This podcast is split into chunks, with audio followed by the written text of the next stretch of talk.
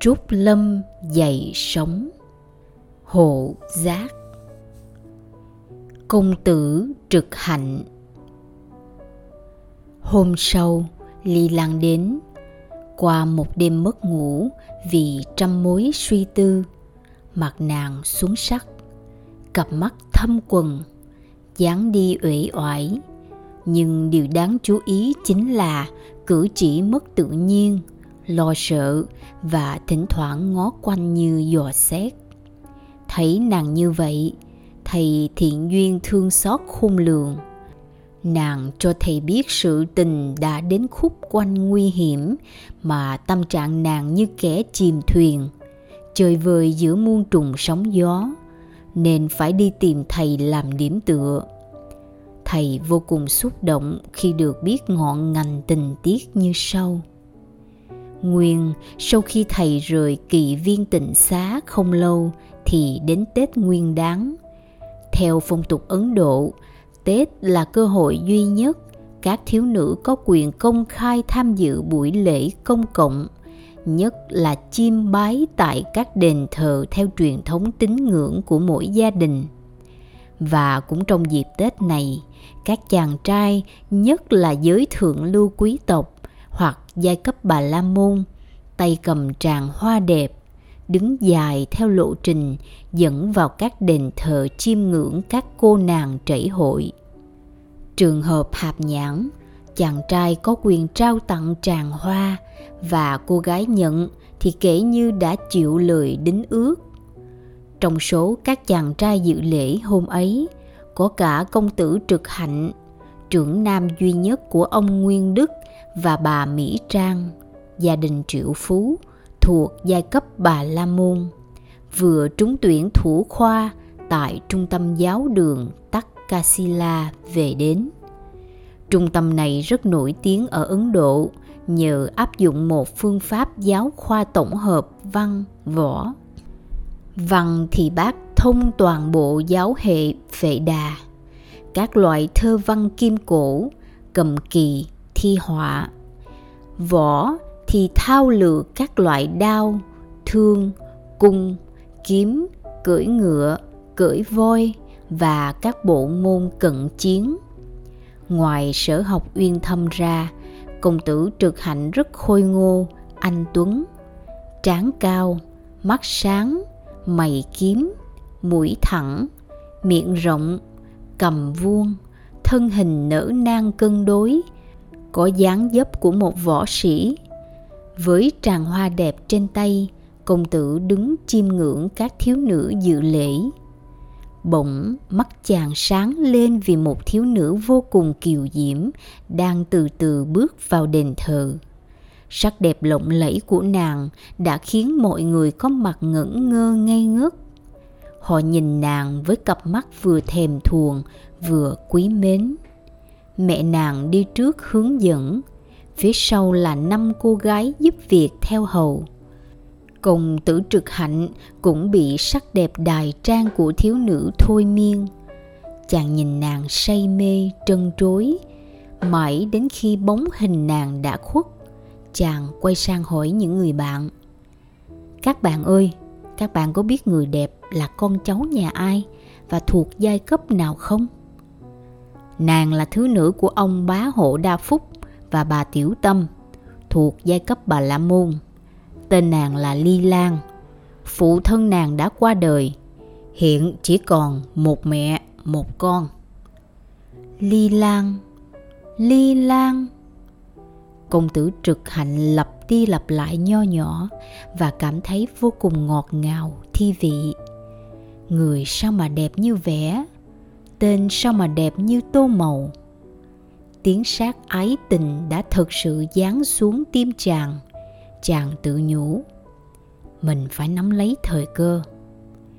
Ý đã quyết, chàng lâm lâm tràng hoa trong tay và thắt thỏm đứng chờ người đẹp.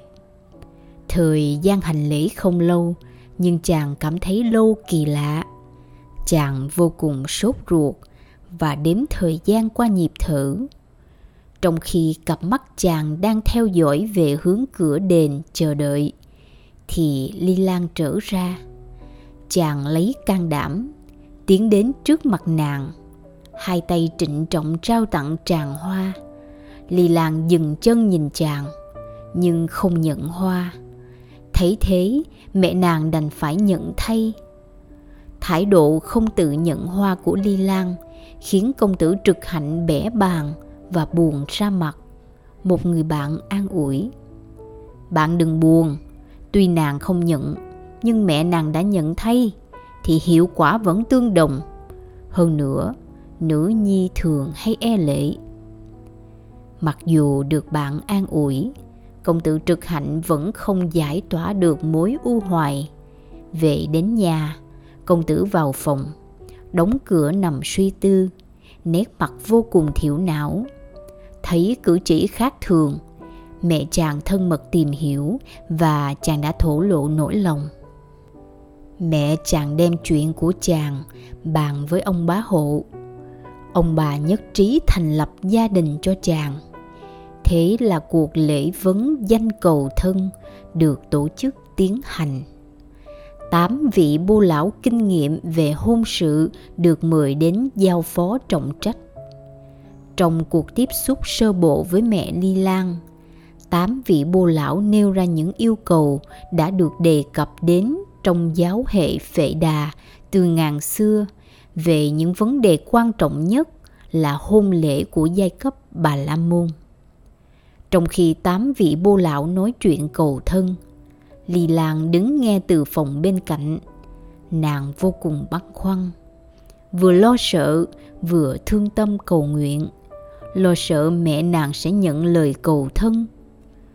Thương tâm vì nếu sự việc xảy ra ngoài ý muốn, thì tình yêu giữa nàng và thiện duyên sẽ ra sao? Nàng cầu nguyện mẹ nàng đừng nhận lời hoặc dùng kế hoãn binh. Trong khi nơm nớp phập phồng, bỗng nàng vui mừng muốn reo lên vì mẹ nàng đã khéo lựa lời dùng kế hoãn binh đúng như nàng cầu nguyện. Cuối cùng tám vị bô lão ra về. Để thực hiện ý định gầy dựng tương lai cho con và để ly lan thuận tình, mẹ nàng mở đợt tấn công tình cảm ngay chiều hôm ấy. Này con, cha con mất sớm, chị ái ngã đã xuất giá theo chồng anh toàn thắng con cũng không còn hiện chỉ có con và mẹ phần mẹ thì đã già yếu, bệnh hoạn. Còn con thì quá tuổi trưởng thành. Sống cảnh mẹ quá con côi như chúng ta thật chẳng khác chiếc thuyền con lên đên giữa biển. Không đối tượng nương nhờ và thiếu người trong nom quán xuyến. Trong khi gia tài chúng ta kết xù, sự nghiệp đồ sộ. Do đó, trước khi nhắm mắt theo cha con mẹ muốn được tận mắt, thấy con yên bề gia thất. Vậy ý con thế nào? Hãy nói cho mẹ biết. Lì làng cảm thấy như đang đi vào ngõ cụt. Bầu không khí ngột ngạt, khó thở. Tuy nhiên, trước mối tình thiên liêng mẫu tử, nàng không thể để mẹ phải quá buồn lòng, thất vọng. Nàng thỏ thẻ. Thưa mẹ con muốn vâng lời mẹ dạy. Trước đền ơn sinh dưỡng, sau con có chồng gửi thân. Nhưng con chưa được an tâm vì chàng rể tương lai của mẹ nhân cách ra sao, học thức, nghề nghiệp và lý tưởng thế nào. Con đều không biết. Nếu chẳng may gặp một chàng rể thiếu nhân cách, thì cầm bằng dưỡng hổ, di họa mẹ nàng tỏ vẻ hài lòng. Này con, về điểm này con cứ yên tâm. Mẹ biết rõ về gia thế, tư cách cũng như học thức của cậu ấy. Hơn nữa, tám vị bô lão đến cầu thân là những nhân vật quan trọng, có danh phận, có được hầu hết quần chúng địa phương kính trọng. Còn gia tài và sự nghiệp thì có phần hơn chúng ta là khác mẹ nàng cố gắng trình bày những lẽ thiệt hơn tình lý tin tưởng nàng sẽ thuận tình còn nàng thì tha thiết cầu xin mẹ có thời gian tìm hiểu Hôm sau, mẹ nàng dùng đòn phép tích cực hơn. Này con, mẹ rất thương con và lo cho con vì hiện tại mẹ chỉ có mình con. Phận con lại côi cút và thiếu tình cảm gia đình ruột thịt.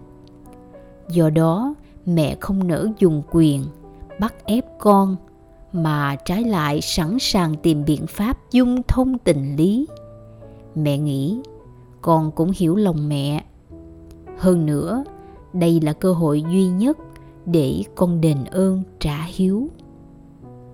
Sau vài phút im lặng ly lan cũng lại xin mẹ cho mình có thì giờ tìm hiểu về người chồng tương lai của mình con thật cứng đầu, khó dạy không nghe khuyên dạy của mẹ cha.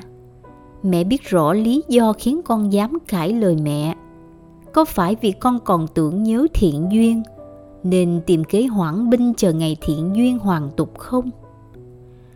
Lời buộc tội của mẹ như mũi dao nhọn đâm vào tim. Nàng cũng cảm thấy như đeo một cục tảng đá nặng ngàn cân, không nén được nỗi đau lòng nàng đứng lên đi về phía cửa sổ, đưa mắt nhìn xa xăm vô định. Một vấn đề tiểu sự, nhưng thiết yếu liên quan đến cuộc sống tình cảm, đã đến khúc quanh quan trọng. Tâm trạng nàng như áng mây chiều chơi vơi phiêu bạc. Thấy nàng khổ tâm, mẹ nàng đến bên nhỏ nhẹ. Con cưng của mẹ, con không tội nghiệp mẹ sao? Con không còn thương mẹ nữa sao? Nàng làm nũng. Mẹ, tại sao mẹ lại nói vậy? Con không thương mẹ thì con thương ai? Vấn đề con chưa dứt khoát tuân lời mẹ dạy, vì tâm trạng con đang tan nát, rối bời. Như mẹ biết, con rất yêu thiện duyên, một thứ tình chung thủy duy nhất mẹ nàng vuốt ve tự ái. Về điểm này, mẹ thành thật thông cảm. Nhưng con hãy tin mẹ. Tình yêu giữa con và thầy thiện duyên khó bề thành tựu. Mẹ tin chắc, thầy ấy sẽ không bao giờ hoàn tục và chỉ hứa hẹn suông để con phải mỏi mòn chờ đợi. Hơn nữa, thầy ấy đã rời khỏi kỳ viên tịnh xá và không ai biết trú xứ của thầy. Mẹ nghĩ, con không nên hoài công chờ đợi, vì nếu thật sự thương con, thì thầy ấy đã hoàn tục đến tìm con lâu rồi. Hãy để thầy ấy được tự do với cuộc sống tu hành. Còn phần con cũng phải dứt khoát tình cảm và chọn cho mình một hướng đi thuận tình, hợp lý. Con đừng quên rằng đời người con gái như đóa hoa, chỉ nở và đẹp có một lần. Đến khi đã già thì chẳng ai buồn đoái tưởng. Con sẽ sống lây lất, cô đơn, phòng không chiếc bóng. Và sau khi mẹ chết, tông đường sẽ không người nối dõi. Nói đến đây, bà khóc nức nở. Ly lan cũng nghẹn ngào. Mẹ chẳng thương con chút nào mẹ bảo con phải sống chung với người mà con không chút yêu thương, thì cầm như mẹ giết mòn đời con. Bà nhỏ nhẹ khích lệ. Này con, thường tình thì người con gái nào cũng nghĩ và nói như con trước khi lấy chồng. Nào là muốn sống độc thân, nào là chưa muốn lấy chồng. Nào là có chồng sẽ mất tự do, vân vân nhưng nếu đến khi có chồng, được sống gần nhau, không lâu thì quên cha mẹ, quên tất cả. Hãy tin mẹ đi con. Ly lan cải chính. Tại các cô ấy chưa có người yêu. Mẹ đồng ý. Nhưng có chồng con sẽ quên thiện duyên. Rồi đây con sẽ thấy lời mẹ nói không sai. Nhưng riêng tình yêu của con thì chắc chắn sẽ không bao giờ thay đổi nghe nàng khẳng định về quan niệm tình yêu chủ quan mẹ nàng mỉm cười này con con còn nhỏ nên con quan niệm tình yêu quá chủ quan mẹ thú thực, Trước khi về chung sống với cha con, mẹ cũng đã yêu một người. Nhưng sau khi thành thân với cha con một thời gian, thì mẹ cũng đã quên người ấy. Kinh nghiệm cho thấy, hạnh phúc lứa đôi thực tế có thể khiến tình yêu lý thuyết bị quên dần mà bản thân mẹ là nhân chứng. Mẹ khẳng định với con là mẹ không ép duyên con, nhưng không nỡ thấy con đau khổ vì tuyệt tình. Câu chuyện thiệt hơn giữa mẹ con đang có nhiều thuận lợi. Mẹ nàng tin tưởng với đà tiến này ly lan sẽ chịu thành thân với công tử trực hạnh. Nhưng tình thế bị đảo ngược vì câu nói quyết liệt của ly lan. Con nhất định không bao giờ làm vợ anh ấy. Mẹ nàng cũng cương quyết. Mẹ có quyền bắt buộc con. Nếu mẹ bắt buộc con con sẽ tự sát. Trước lời nói quyết tự của ly lan, mẹ nàng chới với tâm trạng bà như người đang ngủ, bỗng bị giật mình vì tiếng sét trời. Bà ngồi nhìn nàng với nỗi lòng vừa tuyệt vọng, vừa tội nghiệp. Tuy nhiên, bà vẫn chưa bỏ cuộc. Này con con nói vậy có nghĩa là con không chút yêu thương công tử trực hạnh. Vậy con thương ai? Con cứ nói thật. Mẹ sẽ đứng chủ hôn, gả con lấy chồng trước cho rạng rỡ gia môn, sau có con nối dõi tông đường. Hơn nữa, con cũng đã quá tuổi trưởng thành. Nàng nói với nét mặt vô cùng nghiêm nghị. Thưa mẹ, con đã nhiều lần thưa với mẹ là con chỉ yêu một mình thiện duyên. Nhưng thầy ấy đã biệt tích. Con sẽ kiên trinh chờ đợi. Nếu thầy ấy biệt tích luôn thì sao? Con sẽ sống độc thân đến ngày nhắm mắt. Cuộc nói chuyện chấm dứt bằng sự im lặng, ngột ngạt. Mẹ nàng cảm thấy bất lực trong vấn đề hoán chuyển quan niệm tình yêu chủ quan của nàng. Thôi thì sự việc đến đâu sẽ giải quyết đến đó. Còn tâm trạng ly lan cũng vô cùng héo hon sầu não. Nàng phải xử trí cách nào cho ổn thỏa đôi đường về tình yêu cá nhân thì nàng đã gửi trao trọn vẹn cho thầy thiện duyên. Nhưng tình mẫu tử thì nàng phải làm sao? Tiếp tục duy trì quan niệm tình yêu sở quan đối nghịch hay phải chuyển hướng cho phù hợp với quan niệm tình yêu của mẹ? Sự kiện nào cũng quan trọng, được tình thì mất hiếu và ngược lại. Thôi thì sự việc đến đâu sẽ giải quyết đến đó việc gì tới rồi sẽ tới. Một thời gian không lâu, tám vị bô lão lại đến để xin được biết ý định dứt khoát. Đây mới là nỗi khổ tâm lớn của mẹ ly lan. Không kém khi chồng và con trai bà mất. Bà phải tận dụng tất cả sự khôn khéo và khả năng xã giao để vừa không làm mất lòng nhà trai, vừa giữ được chiến thuật hoãn binh của mình vấn đề được ghi nhận là nhà trai tạm thời chờ đợi, nhưng sự kiện lại không quá đơn giản. Nó còn có những cái ngoặt phức tạp và ngoại lệ.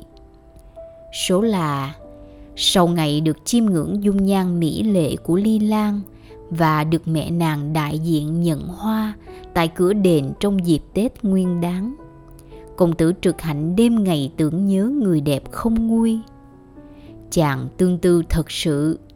Biến ăn, biến nói, biến cười.